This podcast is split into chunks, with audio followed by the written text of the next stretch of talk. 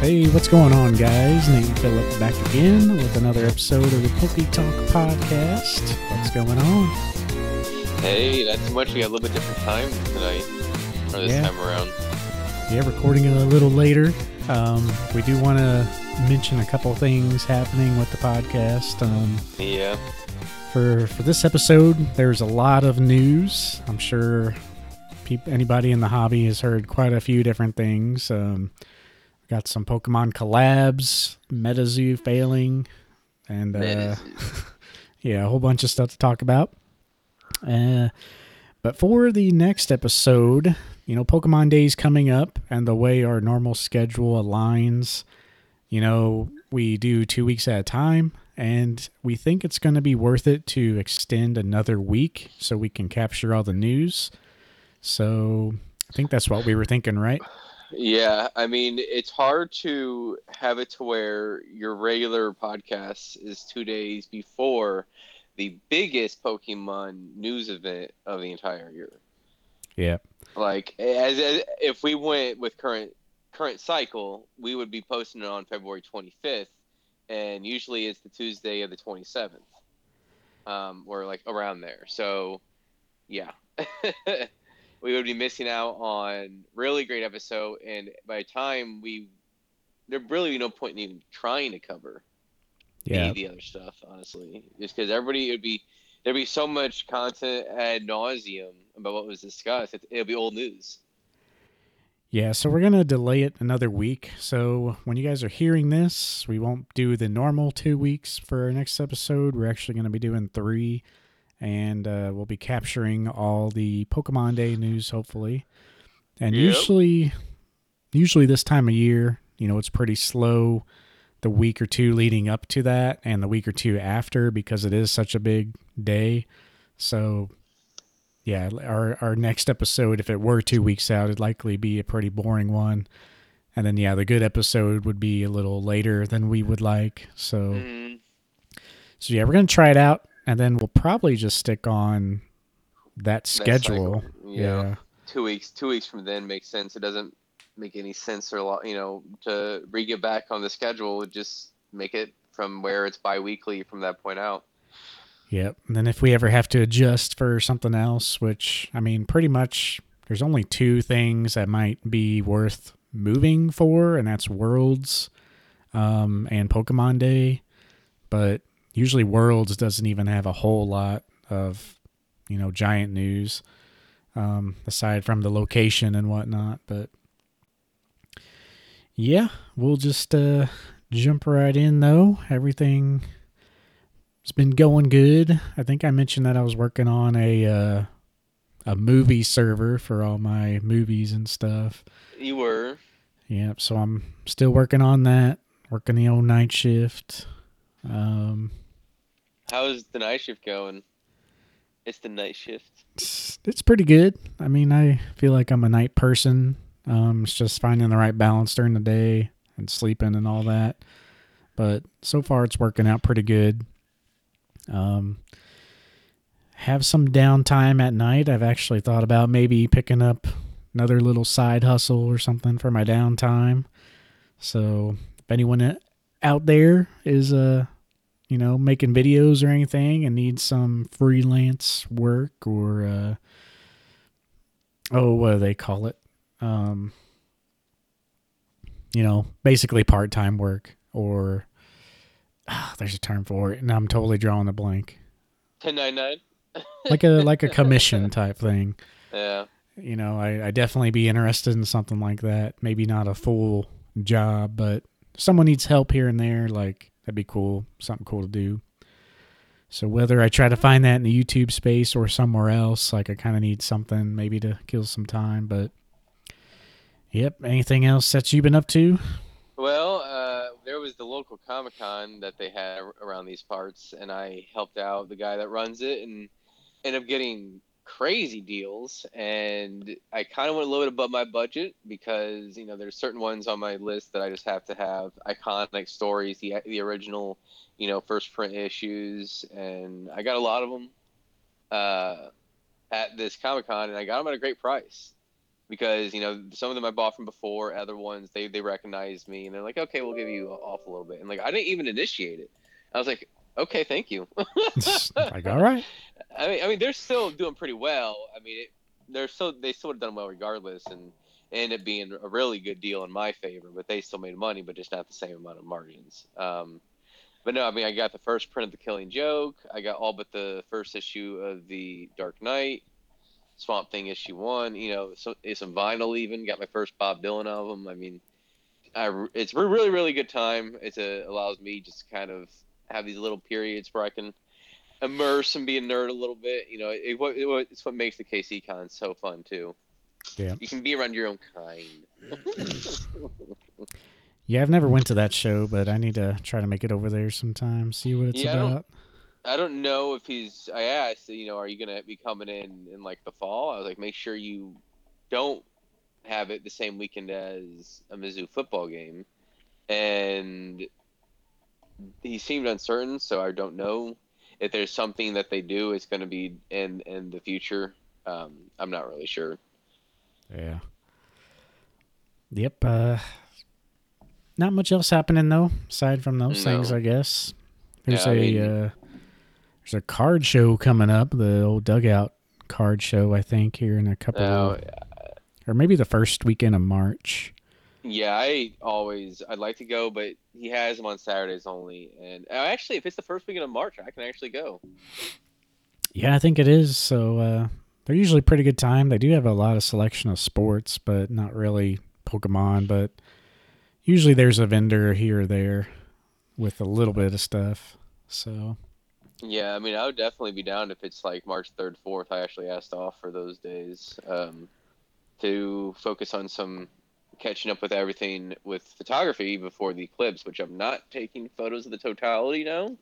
I kind of did a quick math around it. I don't know if I said this in the previous episode, but like I was, you know, we're going to Cape Girardeau and I was going to photograph the eclipse. And at first I thought I could do it for like, you know, 600 bucks. Then I started looking, you know, further of what I need. It'd be more like a thousand to twelve hundred bucks, and I'm like, I don't know if this is worth that. Um, yeah. Yeah, right. Like, I mean, I will want to do it, and I looked in the future, and I could basically do potentially two or three more in America in my lifetime, four more if I'm willing to travel or if I survive to my 70s, you know. So, uh, but anyways, I was like, you know what?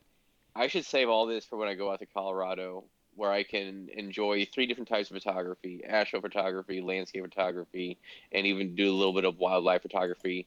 I can bring all of that all the money I was going to spend on that, I can just do it for um, Colorado, and I get more bang for my buck. I, I was just kind of worrying as I was like, you know, watching more videos, and they talked about potential how bad if the weather, you know, becomes an issue, and I was like, you know what, spending all this money, and I can't even take a photo of what I was trying to do. Yeah. Right, and I, I looked into the weather, and there's about a forty percent chance of it being cloudy or rainy. I'm like, Ugh that's uh that's a little high for that's the risk aversion. It's you know weighing the pros or cons. I can still take a photo, and I still am going to take photos, but I'm going to focus on the landscape mixed with the astrophotography rather than the totality of the eclipse itself. And it is what it is. But in the future, when there's another one, in my 50s, I have $15,000 of equipment, I hope. So, you know. yeah, for that one picture. It's pretty pretty cool though. It's it's just kind of crazy. And like you said, you know, if, uh, yeah, you put in all that work or do all that stuff with the purchase of all things, and then like you still got to rely on the weather. So, mm-hmm. yeah, who knows what could happen? Well, if you've never seen an eclipse, let me tell you, it is an amazing experience. It is a lifetime. I can't even describe it. It's like you. It's one of the things you have to see do in life. Yeah. I uh we saw it. We were on top of the parking garage here in town when we saw the last one. Yeah, I was. I photographed that one crappily, but I have a cool photo of the diamond ring with the totality. But like, that was awesome. Yeah. You can imagine what people like ten thousand years ago thought. Like the god has forsaken us. They're like, you know, what? Like, the sun god. yeah. Ra. yeah. Yep, pretty wild stuff. I uh I do wish, like on the next one, we'd probably get down lower so it gets darker. Because the only problem with being up that high is that it doesn't get like super dark.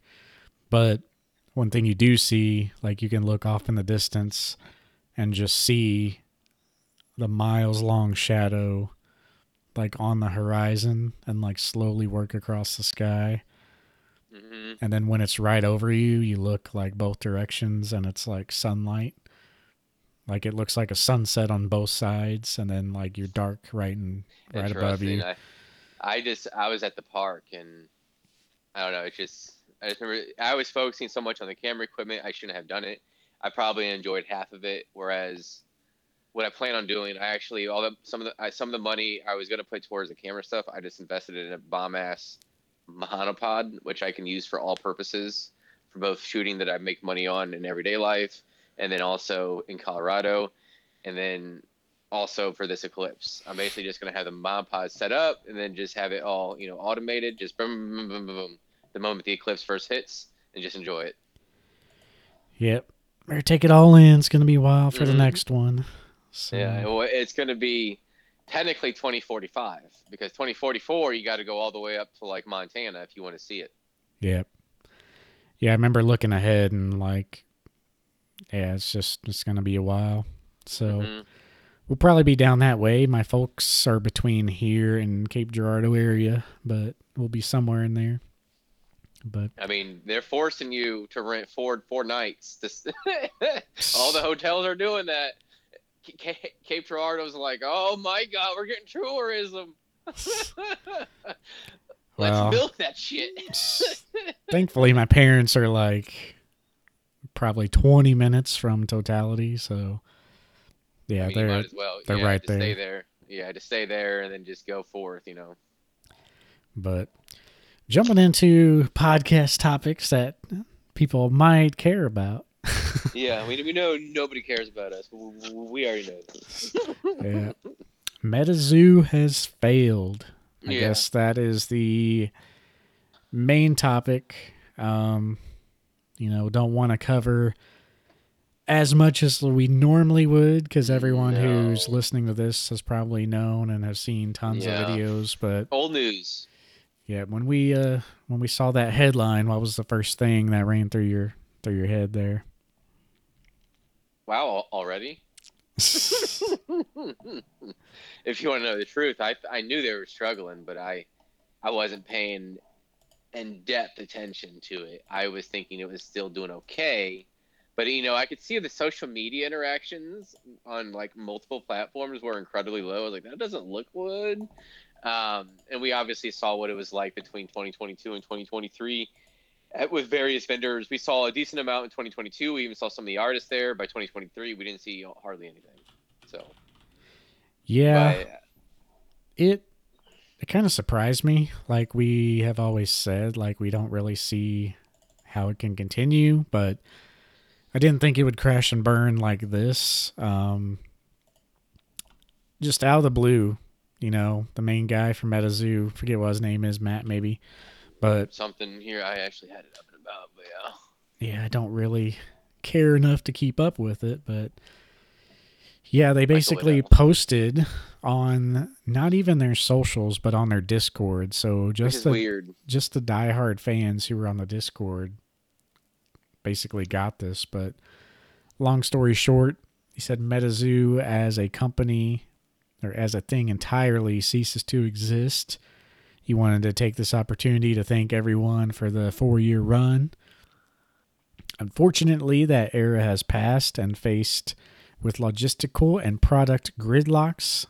MetaZoo can no longer exist in the current economic and collectibles markets. It's my hope that MetaZoo can continue as an IP at some point in the future under new ownership. So that's the key there. As of today, it's dead, but there's a little lifeline in there that hints like maybe something's in the works.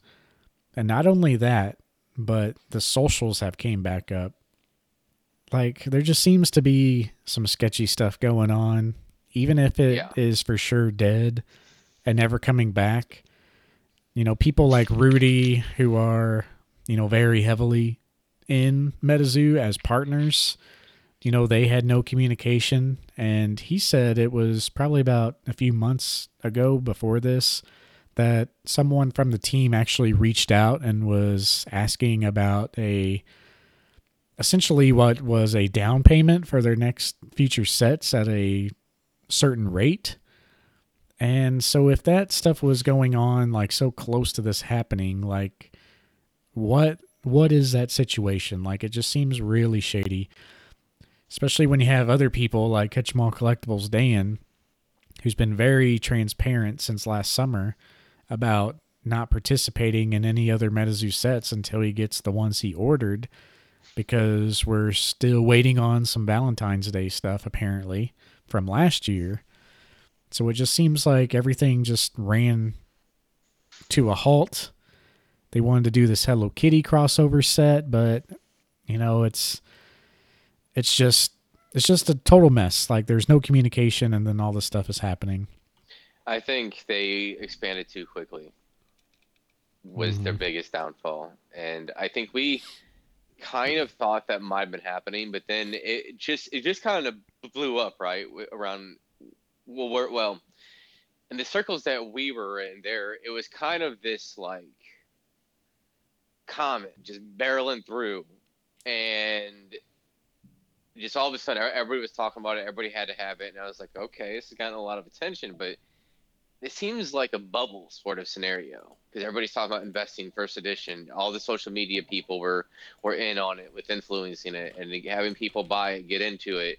And at first it was kind of strong, but it seemed like the organic interest wasn't necessarily always there. And it was really, really closely tied to the value of the cards and the speculation. And I just wonder how much of it was because they expanded too fast and how much of it was from potential like cor- corruption in the inner circle of this business. Yeah, there just seems to be a lot of uh, sketchiness to it. Even if it's not sketchy, I mean, lack of communication and a bunch of things messed up.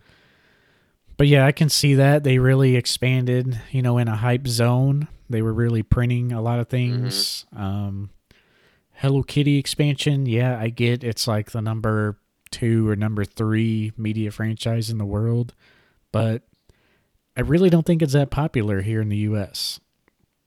If it is, I'm not seeing it. You don't really hear no. it talked about. That is really backed by the Asian market. Um, so being mostly hype and craze driven based in the U.S. and U.S. stores, for them to go collab into something like that, I mean, maybe not the best choice there. They were trying to front this image of a big time player, and they never had it.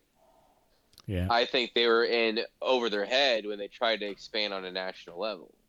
I just wondering if them partnering with other places, trying to go to big box stores all at once on a national level was them kind of trying to be a big fish, you know, and I think it bit them in the ass, and that was be- the beginning of the end when the interest financially wasn't there to to match those ambitions, and I think that's kind of what you see now is the fallout of that.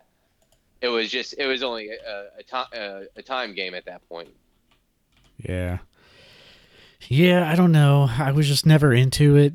The people I've heard who were into it like that enjoyed opening it. It's because they were mostly opening something new and you know, it was like opening Pokemon back in the day. You didn't know what all the Pokemon were, and it was weird. And they kind of went for like a Ken Sugimori style artwork with mm. the, uh, you know, faded colors on a lot of things. But yeah, just buying into the hype and you know i share the same opinion as many people and believing like that the gameplay is like the deciding factor that keeps a game alive. Um and when you think about this i mean the people who are collectors at heart you know they want the big cards. They don't really care. I mean, just look at us, look at like veteran Pokemon collectors. Majority of us don't care about like sets. We care about big cards, go for specific cards.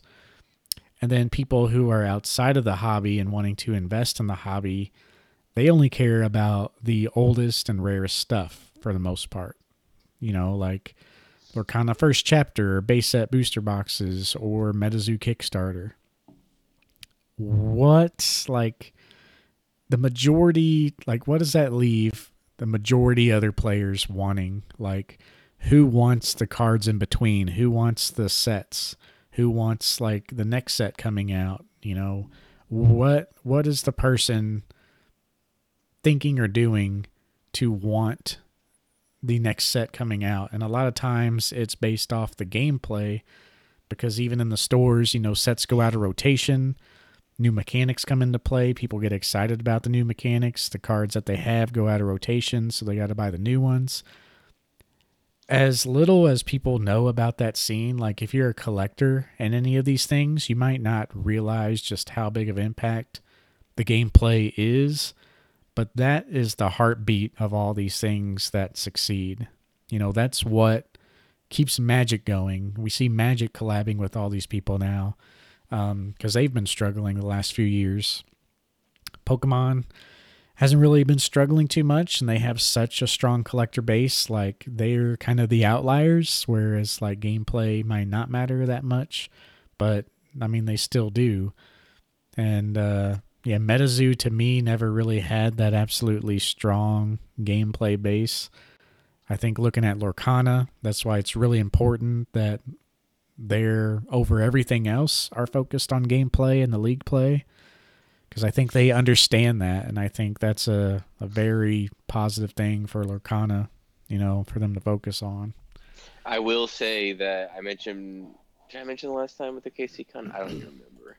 Um, I don't know if I talked to you or not, but I couldn't help but talk to a vendor there that was selling Lorcana. There was only one. There really wasn't a big focus on Pokemon cards. It was kind of a miscellaneous. There were some people with Pokemon cards, but comics was a big portion of it. Um, anyways, the one vendor that had the biggest one there that had Pokemon also had Lorcana, and now I don't know how much they sold. I asked you guys selling Lorcana pretty well, and the girl that I first talked to was she was like uh, she didn't really wasn't really clear about it. You know, I didn't know if she wanted to really mention anything. I don't think she was the one in charge there.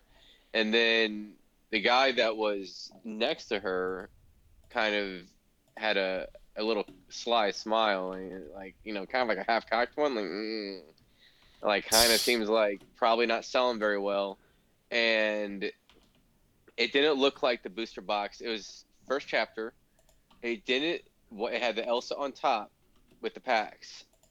And it was you know it looked like it was about the same place. It looked like the next day it was the same at yeah. the end of the day like and they were six dollars a pack so not terrible for what you know what the first chapter packs are going for.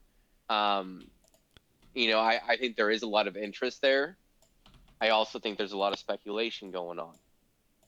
And i do think right now lorcana is suited better than any other tcg that started up. But that tells me that yes there's a lot of organic interest especially with the disney collector base. But it isn't as strong as some of the people within the like especially within the discord i couldn't help but notice. They seem to be all for it which is you know so so are we but they see it like you know they're completely no no no it's not that isn't uh, happening you know. They will 100% succeed. There is no chance of them failing blah blah blah. And i believe that disney will succeed with this but and yes, it was anecdotal, and I even admit that anecdotal one situation, Pokemon wasn't the main draw at this place. I get it, but you can't help but have to wonder. You know, sometimes if you are in your own bubble, you can't see beyond that bubble. Yeah. Yeah, Lorcana's groups are pretty good at that. Um, I usually stay away from majority of groups, even like Pokemon groups, just because that reason. Um, I'll just kindly venture through there, do a little weekend stroll, but yeah, yeah won't really I, stick around. some of those folks, some of those active people, every time I'm in there, there's somebody talking. Sometimes I'll, I'll peek my my I'll peek in there not to say anything, and it's still the same people talking. Like some of these people must be on this damn Discord app for like six hours a day or some shit. Like, how the hell are you able to communicate on one subject for that many hours in a day every day? You know, like I mean, it's if you don't identify that you're in a bubble, then you kind of you're not looking at things objectively, and I think that's that's important when talking about a lot of money, especially when you're referring to the D23 cards. Like there are some cards, including the the Elsa I sold, that some people FOMO'd. There, I mean, they, he clearly had the money. He, he he didn't care, so whatever. But like, I don't think it's a, it's a big deal if you can afford just willy nilly seven thousand dollars, eight thousand dollars with sales tax on the card money clearly isn't a big issue for you. And I mean, I, I mean, I think that's great, but for other people, it is. And I think going back to MetaZoo, I think that was what they were trying to build up, and to me, it looked all superficial. And then I, we, we had we had a friend here that had a, a first edition one of the MetaZoo, and it was like twelve hundred. I'm like, dude, sell it right now, sell it right now. Get rid of it. I don't know what he. I can't remember what he paid for. Throw it into the fire. It was yeah, exactly. it wasn't that much, but it wasn't anywhere near a thousand. I was like, dude, this this is a bubble. Like I do not see it. It won't meet, reach the hypes anytime soon. Sell it and take the money now. And I don't know if he. I assume he sold it at some point. Well, the thing is, like, it was going good. I mean, the only reason we were, or maybe I was kind of dogging on it, it's not that it was a bad deal. Like, of course, there was obviously just better options than MetaZoo. So I, even if I had the excess money, I probably still wouldn't get into it. I'd just rather buy more Pokemon because it's been tested and all that. But the main reason for me, it's like it did so well. Like I don't know how much higher it could go because of the explosion that it already had. Um, it's kind of a lot of like a lot of things today you know, before you could you know, it's nice buying Scream promos for 20 bucks a piece when they come out because they look cool and then they, you know, 5 years down the road, they're you know, thousands of percents more than that, but it's not as exciting like the Van Gogh Pikachu, for example, when all that is already factored in. You know, Pokemon releases nowadays they just get so overinflated like the instant they hit the market. And that's not how it used to be. Like we saw it a little bit with set cards because they were playable, but with promos that weren't playable, they would just straight up come out and then they would sit at their price point for a long time and slowly go up maybe. But nowadays it's all factored in. It's so much harder to quote unquote invest in something because you know, it's all factored in. All price histories that have ever happened, including Pokemon's hype, is factored in to every product now. So well, and I think crazy. The best thing to do, at least this is my opinion right now. The best, if you, yes, you can try to flip even in this market and make money, and I think you can do that uh, within with under a thousand dollars, and it will take a little bit of time to build up. But I think I mean, this may be just me personally, and I'm kind of projecting here. But I think it's best to kind of look at the next three to five years and buy things based partially on if you're trying to make money, but invest quote unquote invest in things that you that could have a little bit of a surge or you know a, a, larger than your average increase over the next three to five years, especially with this 30th anniversary coming. And I think you can make plays by that and be pretty solidly making a profit.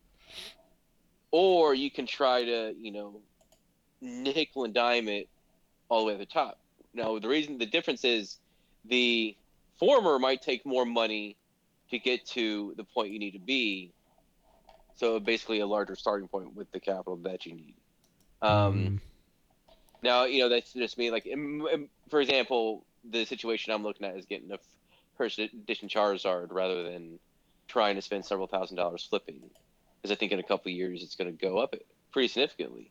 Uh, I'm not saying what it did in 2016 or 2020, but I think enough to make quite a bit of a profit. Um, and I think that is a not a bad idea, but it's also a safer play. Whereas if you try to going back to MetaZoo and even the Van Gogh Pikachu, you're kind of FOMOing hoping to make money.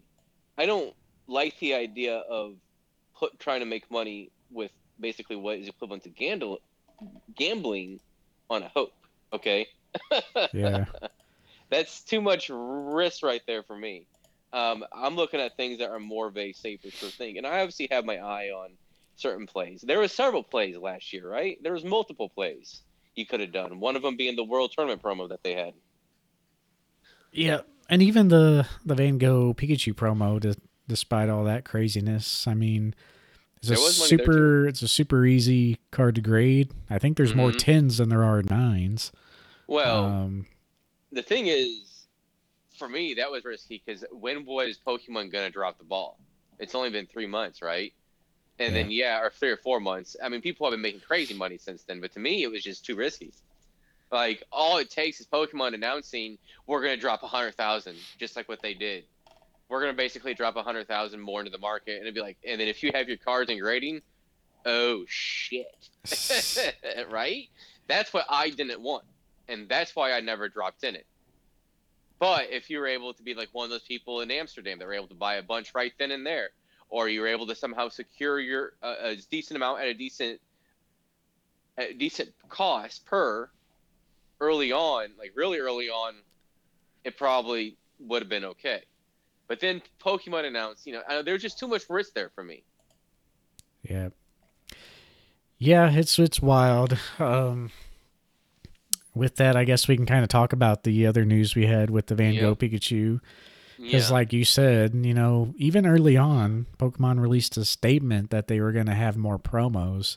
And sure enough, last week they announced that all pretty much they, I don't want to say all, but they said chain stores over in the Netherlands will get additional copies. And that's kind of all we knew. Um, but then they released like another statement that said there's about a thousand eligible chain stores in the Netherlands that are eligible to distri- distribute this promo card. So does that mean that all of those are going to get some? Are those just going to have to do like a lottery system to see who gets some?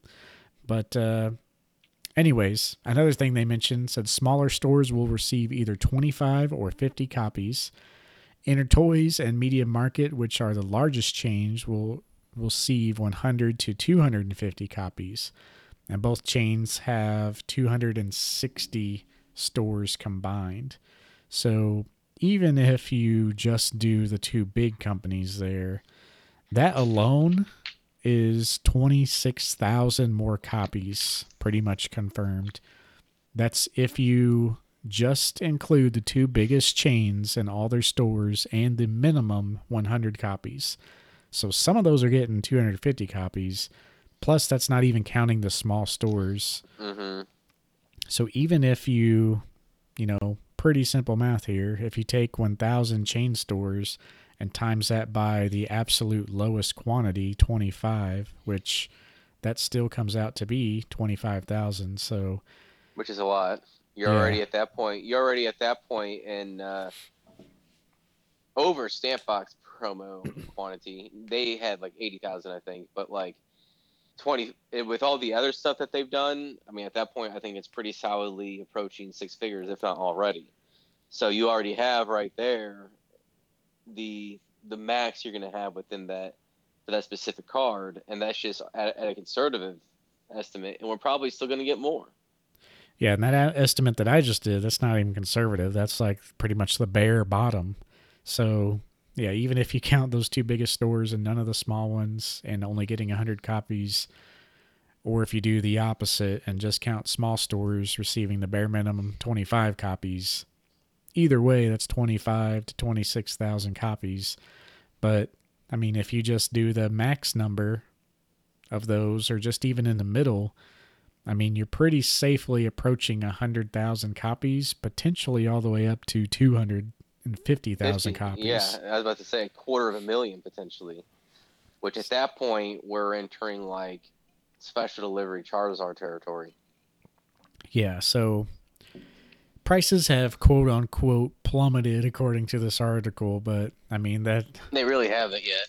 Yeah, it's it's going to be much more, and uh, it is showing that pretty much in the euro it has dropped about fifty percent. Um, TCG player market is not that much. It's dropped probably 20%. But yeah, I mean, we're talking about numbers going from 150 down to 125. And then in the euros going from basically 100 down to 40. So I don't know why the jump's a little different there, but yeah, it's a it's pretty crazy. It's uh, going to be wild, and you should be able to pick one up pretty cheap. I might actually pick one up for a uh, a raw car card binder. So I'll definitely yep. get one. At this point, the store you have to have it. Yeah. So. But again, just wait till it gets down to forty bucks, or shit. I'll wait. I'll wait till the ten gets down to hundred. yeah, that's the thing with me. Yeah. Like now, I you know, I originally didn't want the graded copy, but now if it gets so cheap, it's like, well, do I just go ahead and pick one up? Or? You might as well. I mean, you might as well. That's kind of what I'm thinking. I mean, if it's 40, 50 bucks for all, and you've already discussed how easy it is to grade a 10, I mean, if it's like 100 bucks shipped, I mean, I'm just going for the PSA 10. I mean, it's, I think once we start seeing this, we might have to wait till late summer to see that or midsummer, but yeah, I'm totally down for that. This is a car that I would love to have. Yep. So, yep, pretty interesting, and that is a lot of copies. So yeah, apparently uh, some stores are upping their security, whatever that means. Um, You're yeah. not going to steal this from our room or from our from our break room or our evidence or our uh, our storage room like those folks did in the Van Gogh Museum. Yeah, places like Game Mania um, will require a membership card before handing out the promo, which means that customers will not be able to get a second promo at a different store unless they have like a different another membership, I guess. Um, so yeah, it's uh it's pretty pretty crazy. Hobby stores over there were supposed to receive 100 copies, but TPCI lowered the amount to 10 after the incidents of the pre-scalping that we talked about. So Oh, so yeah, they if they sold pre-sold like 50, oh, suddenly you got to refund money. Yeah. So yeah, they they cut it down to 10. So yeah, I wonder if that's the case. They like, okay, we'll send us 90 of them back. And then people are like, uh so I wonder if that's the case and then maybe they'll that's a little tricky way to find out, you know, who exactly sold you know, that's kind of clever if they shipped out a hundred and said, "Oh, since it's it's not the release date yet, we're only going to distribute ten of those." I don't so, think you can do that if so, they already. So go so go ahead and send ninety back, and we'll reimburse yeah. you. I don't know if I don't know if, if they can do that though. If you've already paid for it and it was about it and it was considered a throw in, I just don't know where the basis is. Yeah. That would That's be that saying. would be hilarious and something that I would yeah. do if I were in that position to be like, oh. I I just don't know how you could expect them to say yeah to that when it was it wasn't one you probably they've already probably well I don't know if they have paid for it. Sometimes there's like a I don't know about Pokemon, but but sometimes it's like some some vendors you got to pay right away. Other vendors you can wait upwards of like six months to pay back. Yeah. So it just it just kind of depends on like what their timetable is for when they have to pay back the stuff, I guess. But yep, be a weird situation there. Mm-hmm. But uh, yep, pretty wild there. Some other yeah. Poke Beach news. Um, we have a lot of battle decks and stuff.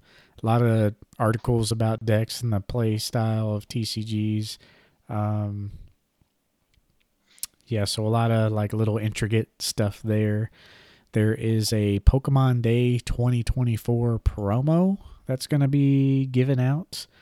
Um, they will be at Toys R Us stores in Canada. so this is a it's a Courage. It's like the you know, Scarlet and Violet pseudo legendaries, the sword guy, um, the violet looking sword guy. Is going to have a little stamp on there, 2024 Pokemon Day. Um, so pretty cool. If you spend $15 or more, you get the promo. It's not going to be anything crazy, but again, I hate where they put the stamp. I hate that stamp placement on these special stamps. Like, why not put it down in one of the corners off the artwork or something? Just really, really irks me. But this is one of the first Pokemon Day products that we know about. There's going to be plenty more to come. Um, other than that, though, I think that's pretty much it for the Pokebeach stuff. There was a lot of uh, collabs wasn't going really- on. Yeah, I mean, there's the um, Hundred Thieves collab, which isn't on here, but there's it's more of a gameplay focus. You know, as the tourneys are starting to heat up, so not really surprising there. Yeah, I was surprised with the Hundred Thieves collab. Um, pretty popular in the online space, and looks like they're going to do a lot of clothing lines, which overall look pretty good. You can see this on 100 Thieves website. It drops on the 10th, so by the time you're listening to this, um, yeah, it's already released. I imagine they'll go quick, just because.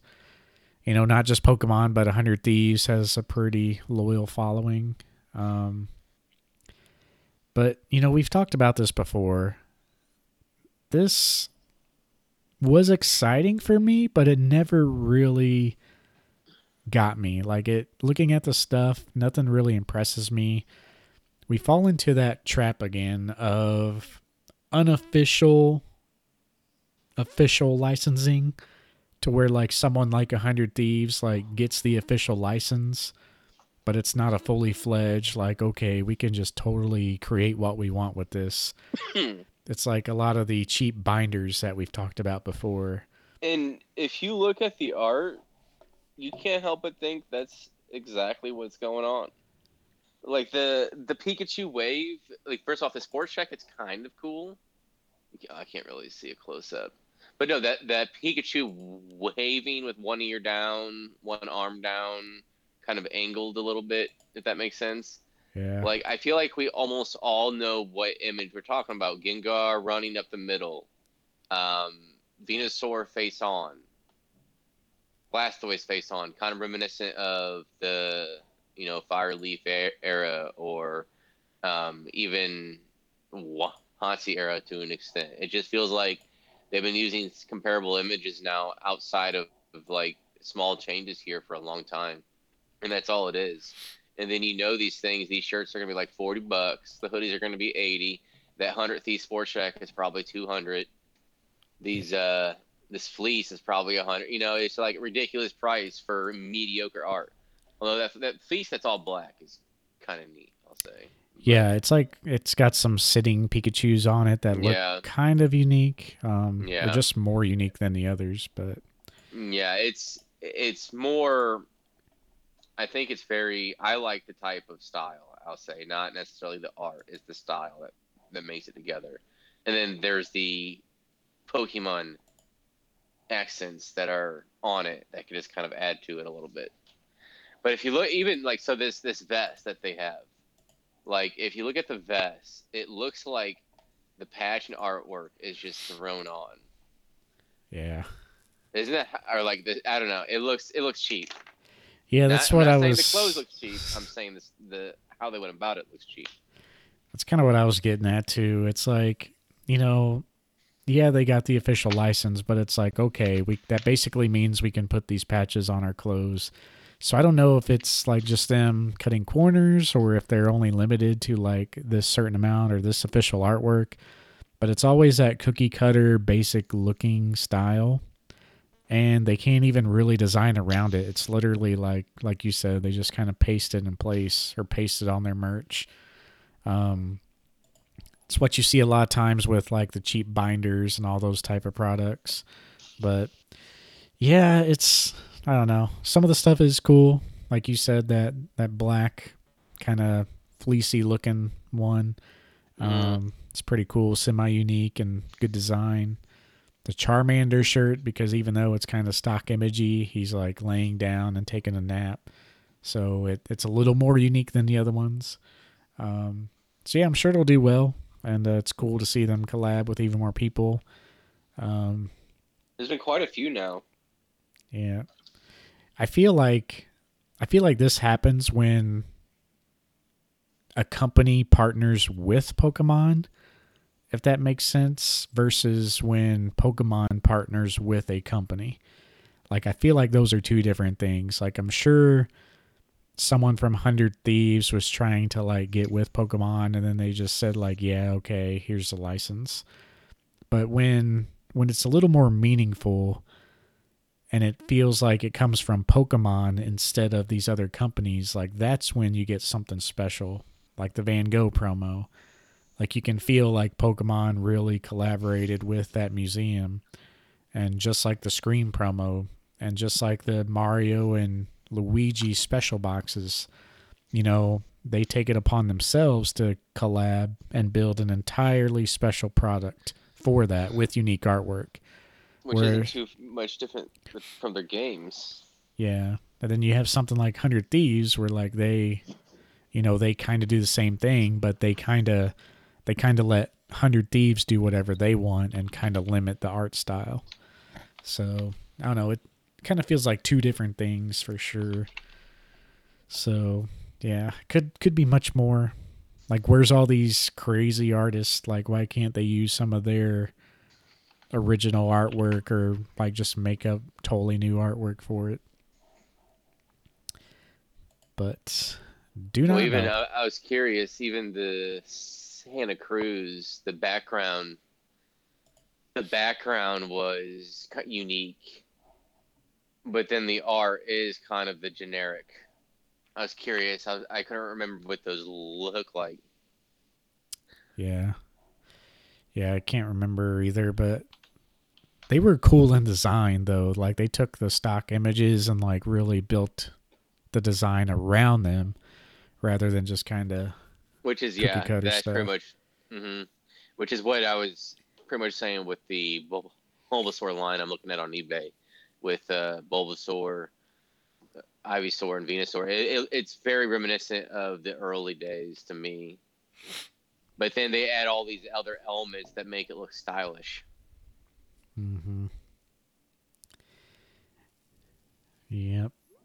They they got a lot more uh, things they could do, but uh, yeah, we'll see how it goes. Yeah, I mean that was a cool. That was a di- different promotion. I'll say that that was unique.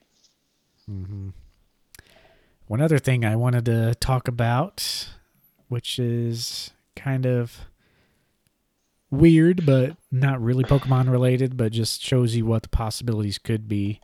Um, I don't know if you saw, but the Walt Disney Company uh, invested 1.5 billion dollars to acquire an equity stake of Epic Games alongside the multi-year project deal they have.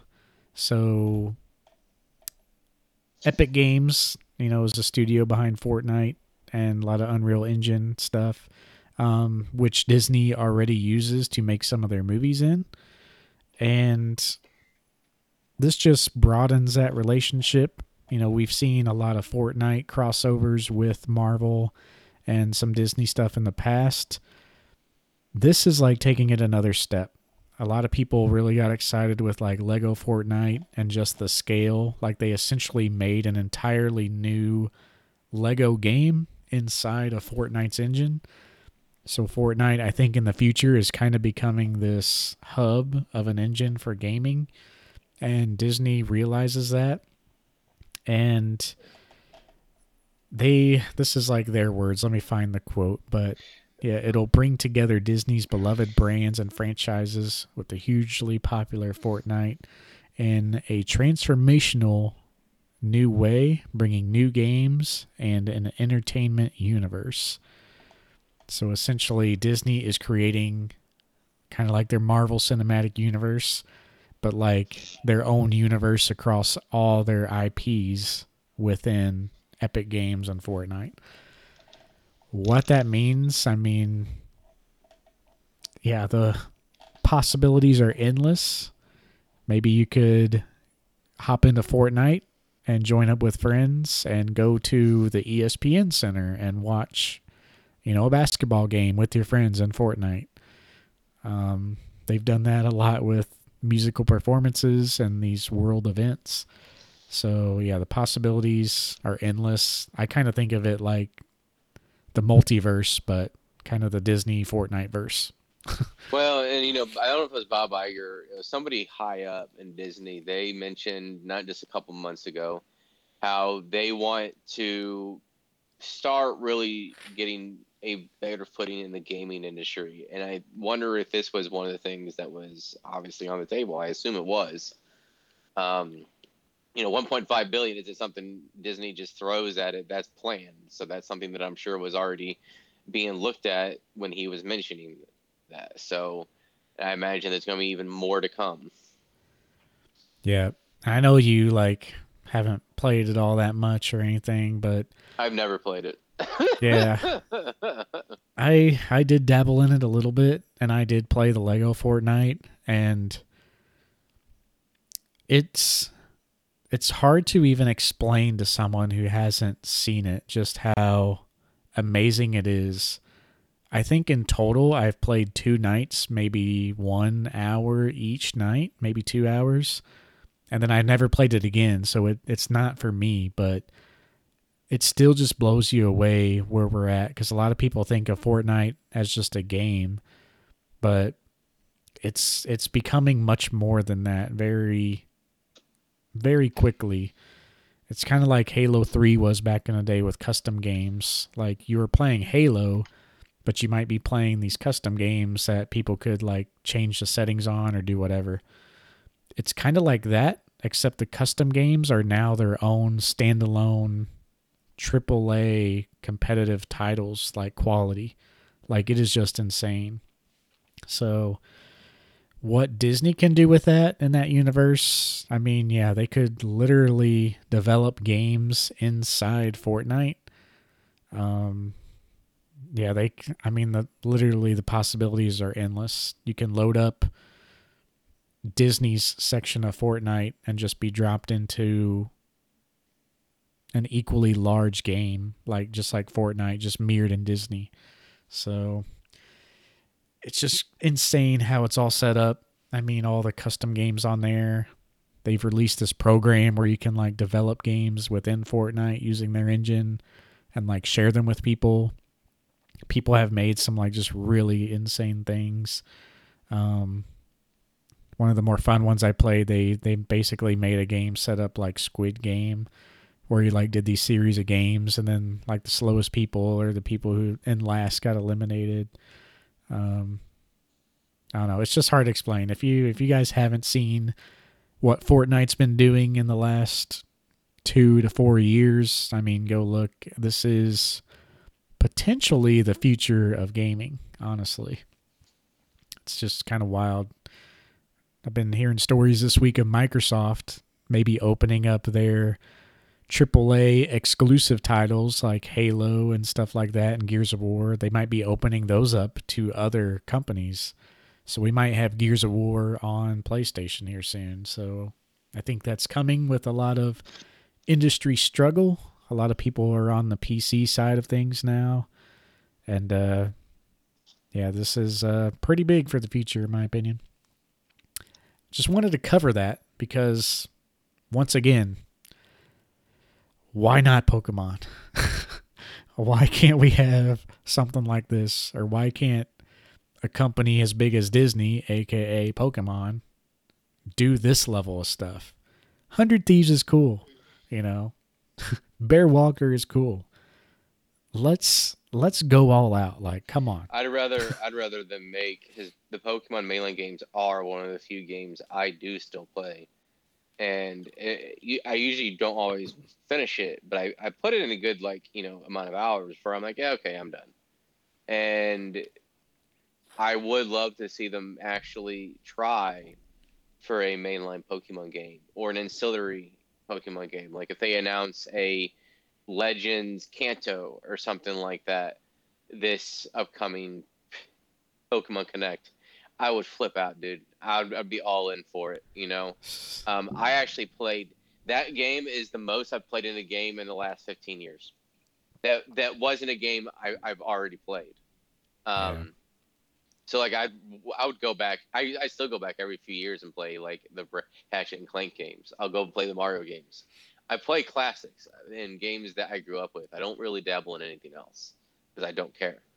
Um, and sometimes I'll play games that I always wanted to play, like on the up back. I guess PS3 is almost now considered classic. I guess PS3, PS4. There's games I'd want to play on there that I, would play, but like I don't play any of the, of the new games. I, I just don't care enough. Yeah, I downloaded a bunch of emulators, and so I can I can play. Like, of course, I went back and downloaded all the essentials. I can play the Ratchet and Clank games with the controller on my PC now, and all the graphics are like updated, and the game engine's like really smooth, and it, it's awesome. So I might, yeah, go back and play those. Well, I want to play the newest game. I beat every single one, but uh, the first one, I'll tell you right now, it is. If you've played the ones after it, which I know you have, but if you have, then the first one's kind of rough. yeah. The, I mean, the the story is still pretty solid. Don't get me wrong, but like the play style is very rough. They built on it so well, but by the third installment, that it's really difficult to go back and play. Yeah. You're playing it for the story, you're not playing it for the gameplay, because the gameplay becomes better in future installments. Yeah, I remember. I remember one. The game was pretty short, but yeah, the gameplay was pretty bare bones. Like you were just limited on the few cool weapons, but yeah, it was great when it came out. Yeah, and two and three they really went yeah. all out. Yeah, and they really built on the world. They built on what you can do. One thing they always did amazing was how you could you could play the game ten times. I think like whenever I first got the game, I would beat it four times or so before I like officially stopped. Yeah. That's how much I played it, and I so I would get to about there was one of them I got 100 percent most of them I end up getting to like 99 or 98, and I'm just like, oh, okay, I'm I'm done. I want to move on to the next thing.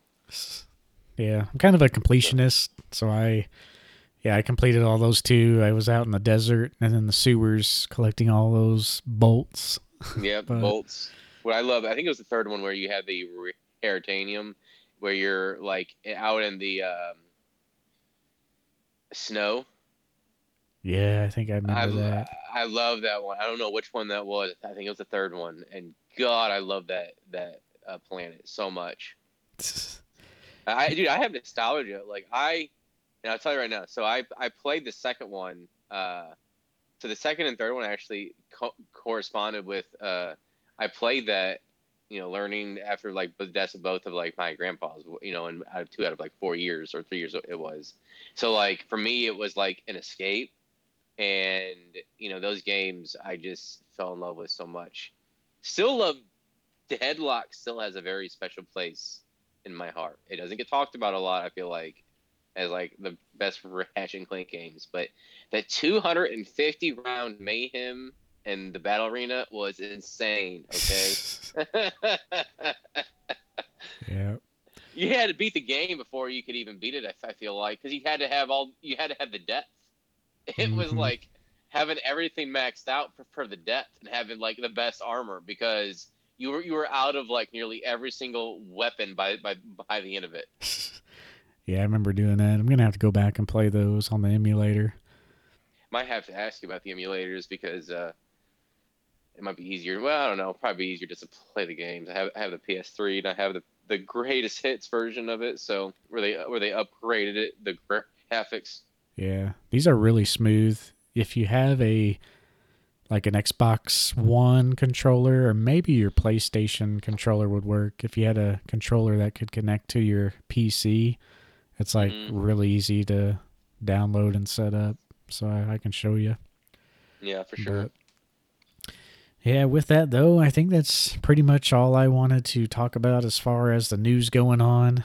Um, but yeah, you know, I feel like with news like this and Palworld, you know, once again, as we talked about last week, I just think Pokemon's going to have to step it up. I think they got a lot of hate Scarlet Yep. and Violet, obviously, and Yep. And So- I, I want, I hope we were talking about this. I think on the last episode. I hope this lights a fire under their ass and realize they can't just coast anymore. yeah, They've been coasting on their laurels essentially now for decades. Well, at least ten years, I guess, since Black and White, but a while. Okay. yeah, yeah. Something needs to give, and I think they're feeling it now. Um, and yeah, well, time before the next generation. They got plenty of time to to go back to the drawing board. They got what two years, right? yeah, probably. I guess we'll see They here in a couple it. weeks. They they can stretch it to well, no way they have it by 2025. No way. Well, though we'll have a we'll have a pretty big game announced in a couple weeks, I think, but it won't be the next gen because I No, I, This I, is well, it the- definitely will. But it, they're usually on a three-year cycle, right? Is that usually what it is, approximately? yeah three or four. So and they're- came out every time, 2022. So yeah, so they might they might stretch it to line it up with uh, the 30th anniversary. yeah, I could see that. I, I could see that. I could also see them coming out with two games in the same year. I could see them coming out with a game in spring and then a game in the fourth quarter. So like a game like in March or something. Yeah. I don't know. usually with like I I don't know this, I haven't looked it up, but I feel like what the smart way to do now is, you know, they had a main game and then they have the DLCs over the next year. So that every time there's a new gen, like an entire new gen, that pretty much takes care of 2 years. So usually what we would see now with companies like this is like maybe this year announce like a semi middle of the ground game that comes out Mhm. relatively soon and then next year release like a big game that's like in between games kind of like legends arceus was I could see them going that route. and then like the next year after that doing like you know the next main series game but Well, it makes sense to have Gen 10 for the 30th anniversary, right? If they line if they wanted to line that up. Yeah or they could do it before and then do something special Well, they, could do something either celebrating all all eras, i.e., giving us a game with all maps. Come on now, come on, Pokemon. Oh, you would, I would, I would play the shit out of that, dude. even if the graphics were like just the same Mid, Like, I just wouldn't even care. connect Give me, them all give me N64 graphics if it means I get all ten, yeah all t- all ten gens at that point. Like, I would be. It won't phase me, okay? uh, well, it might just a little bit with with all those blocks, but you know, you understand the point I'm trying to make, and I, I think I'm hoping that's what Palworld does. I'm not expecting you to be able to shoot things up in Pokemon, okay? I want to be the best that it could be in Pokemon, and for the love of God, get some damn voice actors, okay? mm-hmm All right. like that's that to me. I understand they're trying they're trying to have an element that goes back to the original games. I get that, but it's time to move on. Okay. yeah or at least give us something else in addition to Yeah. yeah so Or at least, or it's okay if you have like your normal, like if you're normally like you run into a person. It's okay if you're talking like that. Okay. But if you have like when you have your cutscenes, have it be voice actors. Mm-hmm. I do not like that they don't have voice actors still. Yep. They need to step it up so much, like it's just a broken record. I mean, it's unreal. Which, you know, even given the hype of 2020, it takes a long time to get the ball rolling. Like, full development of a game, at minimum, is two, three years. Yeah. So that means, like, even if they saw the 2020 hype and adjusted immediately, like, we're still haven't seen the, you know, products of that. So maybe this year, next year, we'll see like a giant Well, step up. Well, if they would have seen this, they have time for the 30th anniversary to make an epic game. They can sacrifice getting it out in time by having to where the graphics aren't as good. I, I don't give a rat's ass about that. If it's if they switch graphics, but you get all of like you get the open world with like 10 maps that you can fly to, and you can like do all the badges or something with it, dude. I mean, tell me you wouldn't. Eh, that I mean, if, that, if that's done right, that's in the running for the game of the year. Now, I don't follow game of the year very much, but I have a lot of friends that play games. You, I got a few others, and I I hear all about like Baldur's Gate, you know, the new uh, the new Zelda. You know, I, I hear all about those games, but I don't necessarily play. So I understand like the awards have gotten bigger, all that. It's becoming its very grandiose thing. And I think Pokemon would be in the running for a game like that if they finally did that for their fans. Mm-hmm. Yeah, I mean, it would sell surely like the resources are there. I mean, I know they've been putting in a lot of resources for their TCG to get caught up in all that, but you know, well, I feel like we're here now. Financially, is shouldn't be the issue. It's just they have no desire. Yeah, it's it's been the thing. They've had no desire to do it. It's financially, it's never been an issue. It just feels like after I guess it was 2016 technically. After that, I think I feel like that was when like that like Silver Sword and Shield like they just decided to coast, and we're still seeing the effects of that. Yeah. Scarlet and Violet wasn't bad. Don't get me wrong. I enjoyed playing it. It just wasn't anything special. Yeah, and, and the fact that you couldn't you, you couldn't even get the full decks. And you know, to their semi defense, that I don't want to be held to at all for. You okay. know, there has been quote unquote big improvements game to game, but like their like big improvements to them is just on a totally different scale to where other games are. You know, Pokemon has always been that, you know, top down for like the longest time. So even if you go back to black and white when they really started or the end of black and white when they started to break out from that with X and Y, you know, the standard up to that point, I mean, we had games like Halo 3 and stuff like that, you know, during that time. So it is hard for people to compare like why can't we have like a game like Breath of the Wild or stuff like that because they've just never been on the same level. They were just totally different types of games. But the problem is yeah. now is like they're trying to be that type of game. You know, X and Y, they had like a 3D city. Sun and Moon, they had 3D environments, but the world was small and it was islands. And, and now try to make it open world. now it's open world. So yeah, it's yeah. it's been big improvements to them, but they've never been on the same playing field as like other, you know, as like AAA titles. So now that they're trying to be like those AAA titles, like now, it's like, are you guys going to actually step it up or just kind of continue? So I'm sure we'll be talking about it again, but. yeah, I mean, that's, I, that we were definitely getting a game this year. We got the Scarlet and Violet um, expansion pack. I feel like we're going to get some sort of game. I could see them shooting it in this year and just doing another Let's Go. I could definitely see see that. Yeah. I don't know I if guess... they would come out with another Legends just yet. But yeah. It, I mean, it'd, it'd, be cool if they did, but I, I'm I'm just not so sure if they if it's too soon for that. Yeah, jumping into, I think I saw kind of your question, kind of related to that.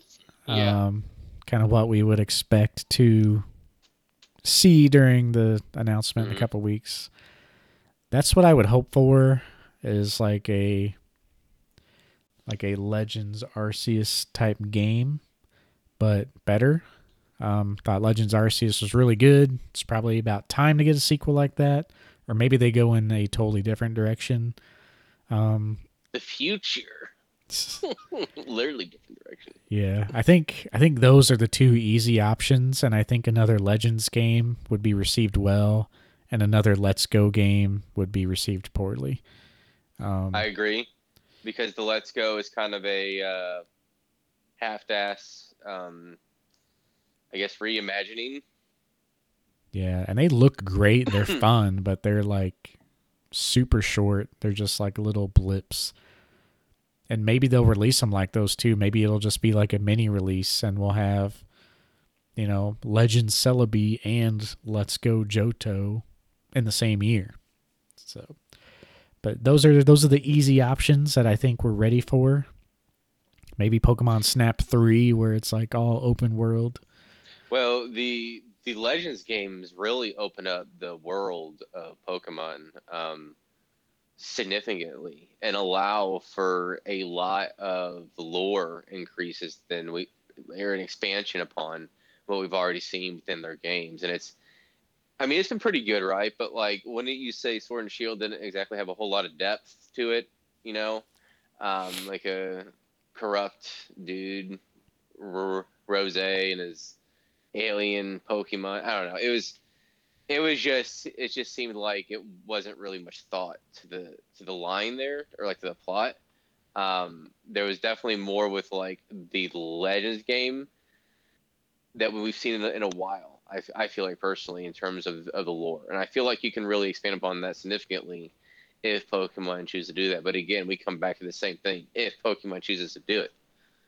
And that is something that we we can just speak to ad nauseum and we all say it and we keep on saying it. yeah. And, and then a new g- generation appears and then we keep on saying it. So, I, but we all hope for the best. But inevitably it ends up being the same and sometimes worse. Yeah. I think I don't know, maybe we'll we'll see a surprise. They've been they've been pretty quiet. And they have been pushing their DLC a lot. I've been seeing a lot of ads for it. Part of that because Palworld is a thing now. Yep. Yep. But I also think they're trying to capitalize on those sales before announcing a new thing. So that definitely could, could be Lokame Lokame. When, when did that come out? Was that What's that? Uh, the expansion. Uh, I think a couple months back. I can't even remember. Everything blends. Yeah, I didn't even bother with them, but it is fun. Maybe I will get them because I do enjoy the Pokemon games. December fourteenth, so it's just two months ago. Yeah, I do enjoy the Pokemon games, but I I really make it a mission especially with the brand new gens to complete a living Pokédex of everything. So in my Pokemon home, I have a complete living dex of every species, of every evolution. So I, I like doing that and I like shiny hunting, but I would totally pay $5 more if I could just buy the game and not have to play the story. like if I could get the game and just be at the end game, like that's when the fun begins for the Pokemon games for me because I'm hunting and completing the Pokédex. Like I don't care about the story. It's almost like a chore to me to just get through the games. Sun and Moon, my god. Those were such a pain to get through. I don't think I even beat Ultra Moon. It was such a drag. But well, I do hope they announce a. So I guess well, so basically the, the question was, which we've already kind of halfway through, is what do you expect out of the Pokemon Connect presentation, and what do you hope for? Um, so I expect to be disappointed. First off. Gonna be. I'm uh, disappointed. I can't wait for that 30th anniversary, and I'm out. Yeah, I, I let let me just go ahead and get that out right now. But uh, but really, I, what, what do I expect? I don't know. I, I expect for the best, honestly. I think they're going to come out with some sort of game this year, something that we all hope to be good. Um, and w- if it's another Let's Go, I probably won't bother with it. If it's a different type of game, you've piqued my interest uh, something a little bit different. Because I mean, I play Pokemon Go obviously a lot, right? So Pokemon is, is a world that I've been enamored and immersed in for decades. So if it's something different, I'm playing it. If it's another Legends game, I'm playing it. You know, I, I really hope it's some sort of Legends style game, either past or future. Legends or I don't know what what the future would be if they went that route. Um, I hope for something like that. I want to see a build on of that. I want to see them have put clearly a little bit of effort into this game. And if they don't, well, I mean, they're only going to have a they're going to have the worst year that they're going to have a, they've had in a while. If they don't, I'll just say that. Yeah. Yeah, I uh I think we're going to be surprised. I'll just say it. Well, and I also hope for something cool with the Pokemon TCG. I don't give a rat's ass if it's like a twenty dollar item where everybody has. I want something cool. I want something like a Goku Pikachu, okay, or something like twenty dollar item or something cool. Yeah, right. That that's gonna be freaking Mario Pikachu Van Gogh all over again. Well, you can make it to where I mean the original hype and whatever, but just make it to where just come out and say you're gonna print the thing to the ground. Okay. That's what they said with Van Gogh. they didn't say to print it to the ground. They said that they afterwards. I think they said that they would print it uh, a, mu- a lot. And guess what? We're gonna have another quarter of a million potentially added to the circulation. Yeah. It's taken three months, but they've done what they've said. And I, Pokemon, for all their issues that they sometimes have that we just talked about their games, yes, they are a business. They're a mega business, but I feel like Pokemon does do a great job in staying loyal to its base as well. hmm Now, I, I they they're kind of this is, they're kind of like in a relationship with them right now, right?